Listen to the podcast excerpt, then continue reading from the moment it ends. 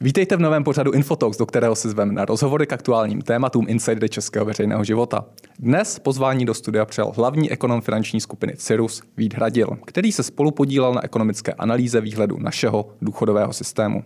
V této analýze se mimo jiné dočteme, že český důchodový systém je takzvaným slonem v místnosti. Všichni vědí, že se jedná o obří problém, ale nikdo jej nechce řešit.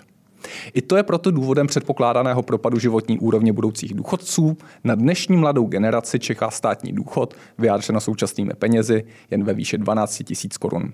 Víte, Hradile, vítejte ve studiu. V čem je pohledem ekonoma ten největší problém současného penzijního systému? Dobrý den, děkuji za pozvání.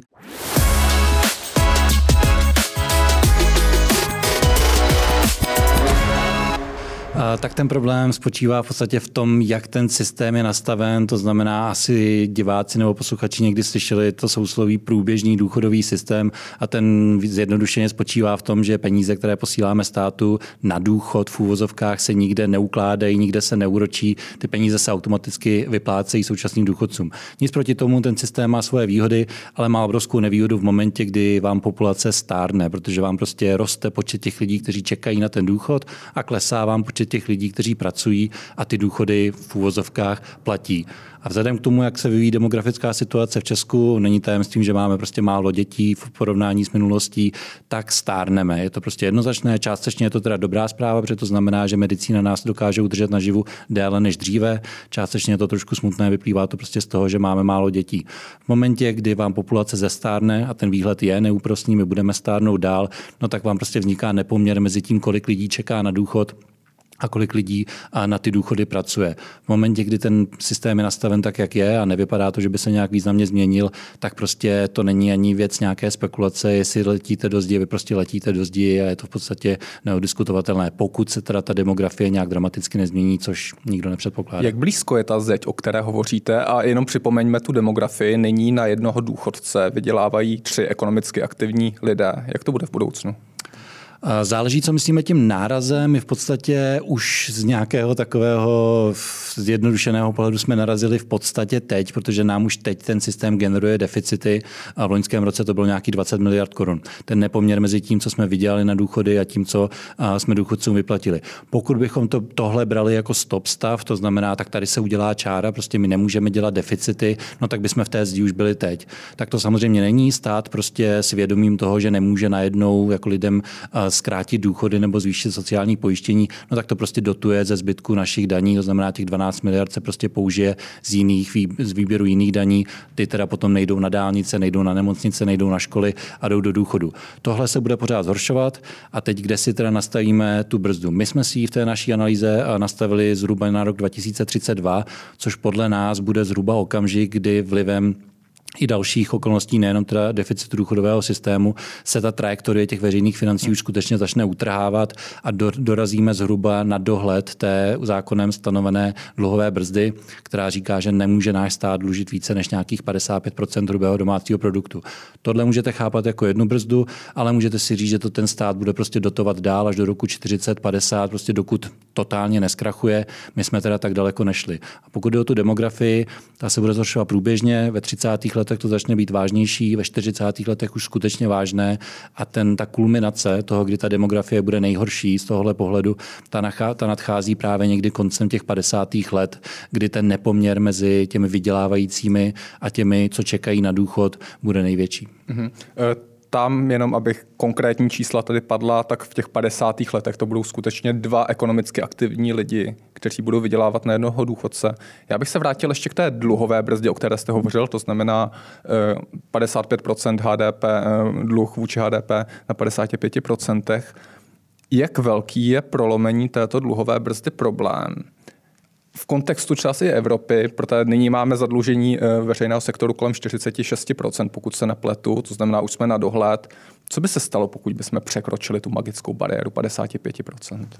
Technicky za to by se nestalo absolutně nic, je to prostě náš zákon, my si ho dokážeme, teď si nejsem jistý, jestli jako čistě parlamentní většinou nebo ústavní většinou, pravděpodobně ústavní většinou. Politici původně chtěli, aby to byl ústavní zákon, ale nakonec to prošlo jako to standardní. Znam, Vidíte, nejsem, nejsem politolog, ani, ani to nevím, ale každopádně ať tou nebo tou většinou určitě by se to dalo zařídit a asi v momentě, kdy ta politická reprezentace bude vystavena tomu, že buď to teda začnete dramaticky šetřit, no a nebo se sejděte v parlamentu a odhlasujte si posunutí nebo zrušení dluhové brzdy, no tak to jednoznačně půjde. Uh, ono by to šlo tlačit před sebou dál, ale jenom ten důchodový systém by nás časem dostal do deficitů někde okolo dnešních nějakých 300 miliard korun, pokud bychom skutečně nedělali nic, jenom bychom teda posouvali tu dluhovou brzdu dál a dobře, ještě jeden rok si na to můžeme počítat a ještě jeden rok, no tak nakonec se dostaneme k nějakým 300 miliardám korun to nakonec se ročně. Kdy? Pardon? To nakonec se kdy? To by bylo někdy v těch 50. Těch 50. letech. letech. Tam by ten, to je jenom na, tom, na těch důchodech a je to teda v dnešních cenách, a, tak je to nějakých 300 miliard korun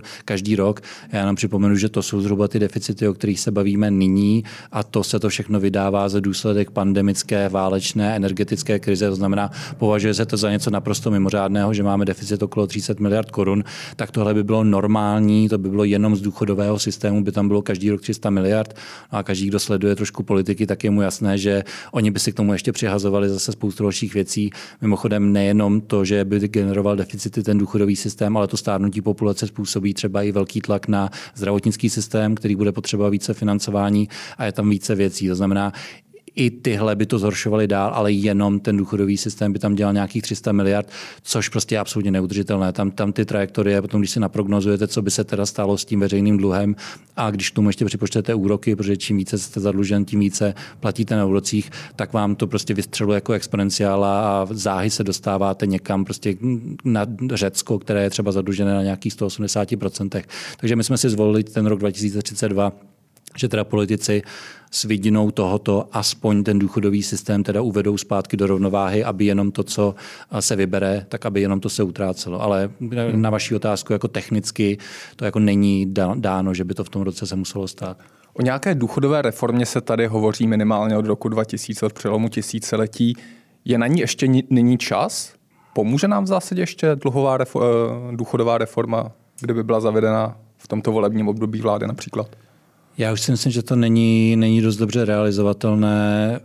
Uh, neumím si to představit. Uh, jako v podstatě jediné, co můžete udělat, aby to bylo udržitelné, je, že vy částečně teda odejdete od toho průběžného systému, protože ten kvůli té demografii je neúprostný. To znamená, aby byste musel část těch prostředků, které vybíráte od lidí, kteří v důchodu nejsou, nedávat do toho průběžného systému a využívat někde z těch výhod investic nebo spoření, nebo jak to chcete nazývat. To znamená, že peníze, které odložím letos, tak oni se úročí jeden rok, druhý rok, třetí rok a tak dále. Složeně se úročí Přesně sedmí světa. Přesně tak. Já jsem nechtěl zatěžovat třeba diváky tím pojmem, ale ano. Uh, to znamená, vy byste musel část těch peněz vyvést tam a nechat je generovat další peníze. To znamená vy, vytáhnout je z toho průběžného systému. V momentě, kdy tohle uděláte, tak vám logicky v tom průběžném systému teda tyhle peníze chybí, které se z toho vytáhl. A vy v podstatě máte dvě možnosti. Vy buď to si na ně budete půjčovat, neustále, což samo o sobě si myslím, ještě vzhledem k tomu, v jaké situaci jsou veřejné finance teď, není dost dobře proveditelné, anebo prostě řeknete současným důchodcům, že my se omlouváme, ale my jsme mladé museli trošku zprostit té účasti v tom průběžném systému a úměrně tomu teda teď pro vás v něm nemáme peníze, to znamená, musel by se začít krátit důchody, což si myslím, že je politicky jako absolutně neprůstřelné a bude každým dalším rokem více Musíme si uvědomit, že prostě jako seniori jsou teď už docela dominantní voličská skupina a jako nechtěl bych se vžít do kůže politika, který předně přestoupí a řekne, nemáme na to, budete se muset uskromnit. To komplikuje ta politická realita. Samozřejmě. Švédsko nicméně tenhle ten přepínač z toho průběžného do toho spořicího, pokud to tak nazveme, hmm. před časem udělalo. Ano, ano, tam už je to docela dlouho zpátky, už je to víc než 20 let a v podstatě ten princip byl velice podobný. Oni prostě vzali část toho sociálního pojištění, které platíme i my a řekli, dobře, to se bude platit dál, vy na výplatě v podstatě nepoznáte, že se na něco změnilo, ale část toho, a on stačí vlastně docela malý dílek právě kvůli tomu složenému úročení, ono to nemusí být jako dramaticky hodně, ale my prostě část toho už nebudeme dávat do toho průběžného systému ale bude to na vaše jméno a vy si teď můžete zvolit, jestli máte jako povědomí o finančních trzích a máte na to nějaký názor, no tak si vyberte, jakou chcete investiční strategii, kam chcete ty peníze poslat. Pokud si to nevyberete, tak tady je alternativa, tady je nějaký státem zpravovaný investiční penzijní fond a prostě defaultně, to znamená, bez, pokud se nevyslovíte nijak, no tak ty peníze jdou tam a budou zpravovány tam. Hmm. O jak velké části se bavíme toho poměru, který ze šve, z těch švédských důchodů jde do té škatulky se jménem, takzvaně? Tam to bylo 2,5% bodu. Ano. Takže pokud jsou příjmy důchodového českého systému okolo 600 miliard korun, když to zaokrouhlíme, eh, tak se bavíme o nějakých 130-140 miliardách ročně, pokud by se to zavedlo takto v Česku. Přibližně. Teď si nejsem jistý, jestli jsem to spočítal správně, ale asi by to bylo méně. To by byla 50 zhruba, 2% jsou zhruba 50 z 600, takže to by teď bylo nějakých 12 miliard, jestli se nemýlím, v tuhle chvíli. Mm-hmm. A to si český systém nemůže dovolit? No tohle je jenom začátek. Tohle to bude, bude se opakovat každý Jistě. rok a, a s, tím, s tím zhoršováním toho, té demografické situace to bude, to bude čím dál víc. Co můžou politici čeští dělat, aby ten důchodový systém byl co nejvíc udržitelný? Jaké mají možnosti ho zastabilizovat? Abychom nenarazili na, na to 300 miliardové manko, o kterém jste hovořil. Si myslím, že nejschudnější, když se bavíme jenom o těch parametrech, tak ono v podstatě máte na výběr jenom tři. Můžete snižovat teda ten objem důchodu, to znamená ten poměr mezi důchodem a mzdou, a můžete zvyšovat sociální pojištění, aby tam teda více přitékalo a můžete měnit věk odchodu do důchodu. Já si myslím, že zdaleka nejschudnější ten parametr je ten věk odchodu do důchodu, jednak protože on jako dělá strašně moc v té matematice toho, jak ten důchodový systém vychází, protože tím, že necháte někoho pracovat o rok déle, tak on samozřejmě jednak teda déle pracuje, což je prospěšné pro ekonomiku jako takovou. Navíc vám je o jeden rok déle eh, přispívá na sociální pojištění a samozřejmě o jeden rok méně eh, pobírá důchod. Takže tenhle parametr, jakmile do něj trošku šťouchnete, tak on vlastně docela rychle dělá, dělá s tím důchodovým systémem divy samozřejmě ale příšerně nepopulární. A hmm. prostě to vždycky vidíme, když se otevře diskuze okolo tohohle v české společnosti, že na tohle lidé, lidé teda reagují velice citlivě. Ono je to asi pochopitelné, když si představíme nějaké ty fyzicky náročné profese, jako těžko asi někdo bude čekat, že prostě horník nebo někdo, kdo má skutečně extrémně fyzicky náročnou profesi, takže bude pracovat ještě v 70 letech. To si asi představit úplně nelze, ale na druhou stranu musíme si uvědomit, že ona společnost jednak teda se dožívá čím dál dalšího věku, nejenom, že se ho dožívá, ale dožívá se ho relativně kvalitně, díky medicíně, díky lepší životosprávě a tak dále. Znamená, my jsme v lepší kondici každým rokem a hlavně ekonomická aktivita se prostě přesouvá dlouhodobě už po desetiletí pryč od těch fyzicky náročných aktivit, to znamená pryč od například zpracovatelského průmyslu, pryč od zemědělství a většina toho ekonomického výkonu čím dál více se orientuje na služby. A služby typicky jsou méně fyzicky náročné. To znamená, já prosím neposílat mi moc nenávistných e-mailů, že chci, aby horník prostě kutal do 69. Ne, jako já předpokládám, že by se to dělalo rozumně, ale myslím si, že jako tenhle parametr nevyhnutelně se dříve nebo později posune směrem nahoru a asi se dočkáme i nějakého jako trvalého svázání k době dožití v kvalitním zdravotním stavu. Znamená, že jak nás teda medicína bude schopná čím dál lépe udržet v kvalitním životě, tak o to déle půjdeme do důchodu. Hmm. Národní ekonomická rada vlády nedávno představila ve svém velkém dokumentu nějakou sadu opatření eh, vůči, vůči důchodového systému. Právě to zvýšení věku odchodu do důchodu bylo jedním z bodů. Kromě toho tam bylo například snížit zohlednění růstu reálných mest na jednu polovinu, eh, z jedné poloviny na jednu třetinu, jako to bylo v roce 2017 v rámci toho valorizačního vzorce. Zároveň do systému valorizací zavést symetrii zohlednění růstu a poklesu reálných mest, protože nyní se započítává pouze ten růst. Eh, další, další věci, které, které NERV zmiňuje, tak je snížení možností motivace odchodu do předčasného důchodu a další věci. Tyhle ty soubory opatření, ty podle vás nemají šanci zastabilizovat ten systém na nějaké udržitelné úrovni? Mají, když se udělají, když se skutečně provedou a když se udělají jako poměrně přísně, protože tam vždycky záleží na tom, jak teda silně ten který parametr přiškrtíte, tak ano, já si myslím, že ten důchodový systém není jako nespravitelný. Musíme si teda zároveň uvědomit, že ono ve výsledku je to jenom jako jiný způsob, jak se dobrat toho samého výsledku. Prostě pokud mladým řeknete, že jim snížíte důchody a nebo že jim prodloužíte věk odchodu do důchodu, tak ono je to v principu velmi podobné. Prostě ten poměr toho, co oni z něj dostanou a toho, co tam budou muset přispívat, tak ten se příliš nezmění. Ale Eh, k té otázce, ano, těmito parametrickými úpravami se jednoznačně dá ten, ten systém nějakým způsobem zastabilizovat. Co se trošku obávám, a to teda teď musím přiznat střed zájmu, protože já se počítám spíš mezi ty mladé, ale já jak uh, sleduju teda tu veřejnou debatu, tak mám pocit, že se hodně tak jako sklání k tomu, že tady není vůle, aby jako celá společnost uznala, že jsme teda všichni v tom vlaku, který míří do zdi a že bychom všichni si měli něco udělat. Tady je dost taková politická vůle, že hlavně se to nesmí dotknout žádným způsobem té starší generace, ani náhodou, prostě nula.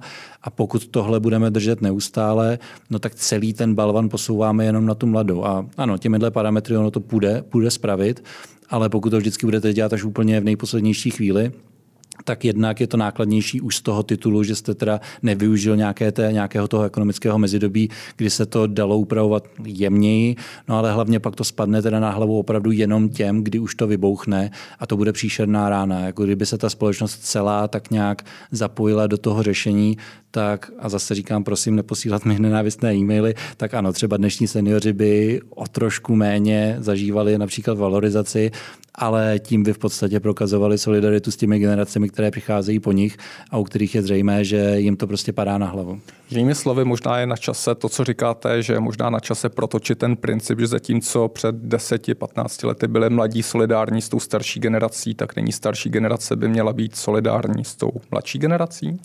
Dá se to takhle interpretovat?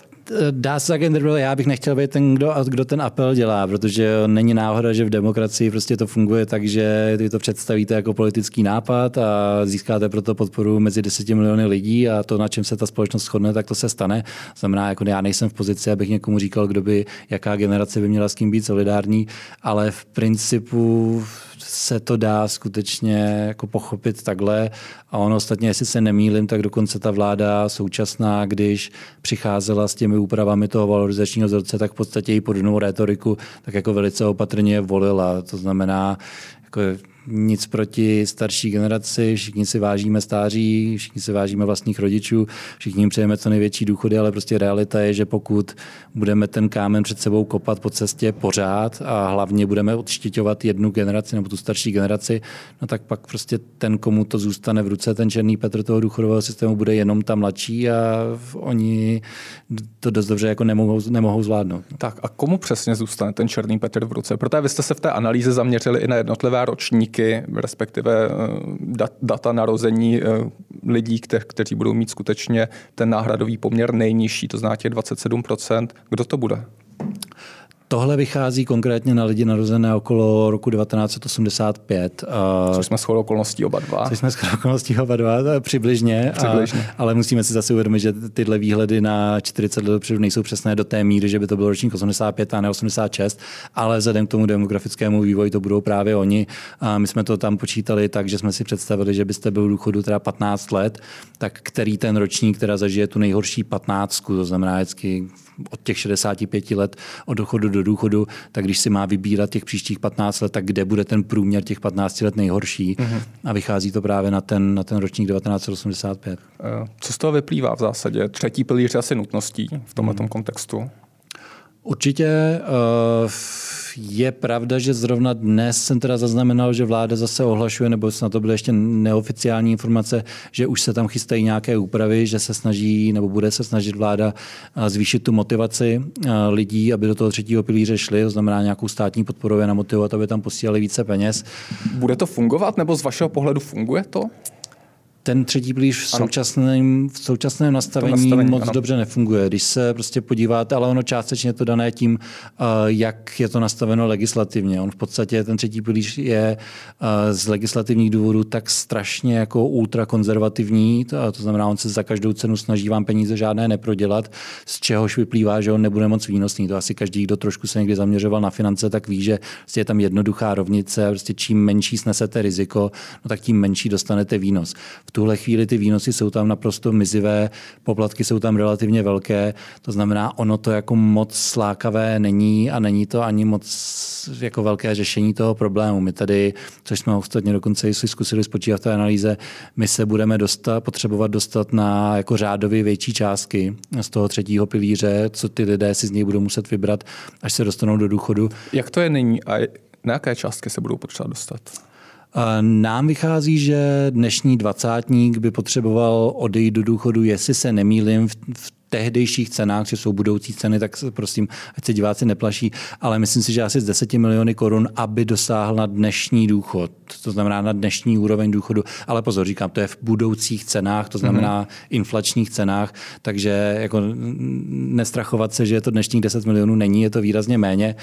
Nicméně, aby se na to dostal, tak dnešní dvacátník, tak by musel, pokud je ochoten jít do jaksi rizikovější strategie, to znamená investovat do akciových trhů, které mají větší volatilitu, tak by si dnes měl začít odkládat asi tisíc korun měsíčně. A ono by se mu tam právě to nabalilo do toho jeho odchodu do důchodu na nějakých těch 10 milionů. Což ale pozor, to není, aby byl bohatý důchodce, to je, aby zažil to, co zažívají důchodci dnes. Tu současnou úroveň. To je, aby se dostal na ten náhradový poměr, to znamená poměr mezi mzdou a důchodem na nějakých těch 48%. Takže tisíc korun měsíčně nezní jako moc a ono to není moc, ale je to teda ten nejmladší případ, to znamená nějaký ten dvacátník a je to jenom, když se chce dostat aspoň na tu dnešní úroveň. Pokud jste starší, anebo pokud máte větší ambice na důchod, chcete se mít lépe než ti dnešní důchodci, tak docela rychle ty částky narůstají. Kolik Jak to je například u třicátníků, u čtyřicátníků? Pomůžu si pohledem do tabulky, nepamatuju si ty čísla a všechny z hlavy, takže pořád se teda bavíme o tom, kdy jste nejriskantnější v úvozovkách investor, to znamená nebojte se akciových trhů, které mají největší výnos, ale největší volatilitu a pořád... Tady bavíme se o nějakých standardních investicích do amerických akcí, ano, do S&P, ano, ano, že to například. není žádná divočina úplná zase. Přesně. A já právě často, často se setkávám s tím, že oni lidé v Čechách úplně nemají moc povědomí, když řeknete riziková investice, tak oni se často vyděsí a mají pocit, že to je něco, co vám teda asi někdo ukradne, nebo to nějak jako zkrachuje a úplně z toho nebude nic. Tady se rizikově myslí, že tam je vysoká volatilita, to znamená, ty trhy mají velkou tendenci chodit nahoru a dolů, což vás zajímá v momentě, kdy vy chcete ty peníze tam jeden rok vložit a například za dva roky vybrat. Pak je to pro vás velice rizikové, protože byste to mohl vložit na vrcholu nějakého kopce a vybíráte to v úvozovkách v údolí toho kopce, takže vy jste v tu chvíli měl tu smůlu a narazil jste na to riziko. Pokud investujete na horizontu třeba 40 let, tak ta pravděpodobnost, že by ten trh byl níž, než je teď v podstatě neexistuje. On bude výš. Jediné, o co jde, je, jestli bude zrovna v trošku výkyvu nahoru nebo dolů, ale pokud nespěcháte s tím výběrem, tak je vám to skoro jedno. Navíc se teda v závěru investičního cyklu lze přesunout ty investice do konzervativnějších aktiv a tím to trošku trošku. Ano, přesně tak. Deset let před odchodem nebo pět let před odchodem do důchodu vy můžete ty peníze vybrat a přesunout je do něčeho, co se kýve méně a tím ještě minimalizovat to riziko. Takže to je jenom prostě na vysvětlení toho, eh, té rizikovosti. Ale dobře, bavíme se teda v tomhle kontextu, eh, v kontextu investice do akcí a bavíme se o lidech, kteří si chtějí sáhnout na důchod zhruba, jako mají ti dnešní. Jste se ptal na třicátníky, tam je to nějaký 2000 korun měsíčně, čtyřicátníci skoro 4000 korun, padesátníci skoro 6000 korun. Z toho je teda zřejmé, že ona ta částka hodně rychle roste, protože prostě nemůžete, ne, nemáte tolik času, abyste využil právě těch výhod toho složeného úročení, takže čím později začnete, tak tím docela rychle ta částka jde nahoru. Hmm. Do čeho by si měli lidé spořit nebo investovat, protože zmiňujete, že, že, že ty důchodové, ty státní důchodové, důchodové připojištění v zásadě vlastně není úplně tak efektivní. Eh, jaké jsou ty nástroje, které jsou z vašeho pohledu lepší? Dává smysl pravidelně posílat peníze do nějakých ETF, amerického indexu nebo?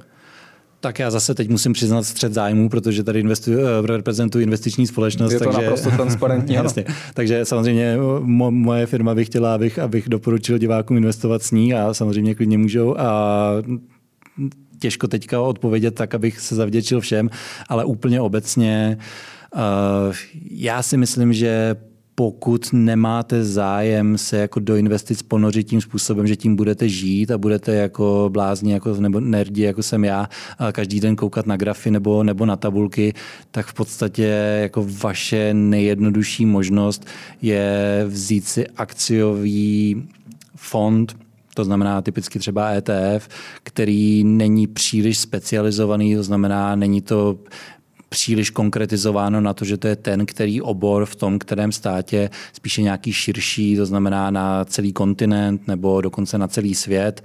A takovýhle index v podstatě jako nemůže za 20-30 let nebýt výš než, než, než je teď. On vlastně jenom kopíruje to, jak bohatne lidská společnost a pokud nepředpokládáte nějaký jaderný konflikt nebo něco, tak prostě společnost bude za 30 let bohatší než je teď a vy se, vy se na tom svezete asi bych trošku se ošíval, kdyby někdo zvažoval kontinenty, jako je třeba Afrika nebo Jižní Amerika, tam přece jenom ta institucionální podpora není úplně jako z kamene, tam hmm. bych jako si nebyl jistý, jestli se nestane nějaká, nějaká bouře, ale prostě Evropa, i ta Ázie, Severní Amerika, prostě nějaký index, který přibližně kopíruje uh, ty, ty vývoj, vývoj ekonomik tělech států, jako těžko můžete sáhnout vedle. A já bych teda opravdu doporučoval prostě někomu, kdo nemá chuť v tom ležet, tak ať se ani nepokouší jako načasovat trh, jakože trefit, kdy je to nahoře, kdy je to dole, ať se nepokouší on sám si odhadnout, jestli Čína nebo, nebo Kanada nebo Německo, jestli jako kdo z nich, nebo bankovnictví, nebo, nebo petrochemický průmysl. Jako opravdu nemá to moc smysl se o to pokoušet, pokud nechcete. A historická data to dokládají, že? No, a, a hlavně, že když, si, když si představíte, kolik času do toho vy musíte konkrétně jako laik vložit, abyste se zorientoval v tom, co ta čísla vůbec znamenají.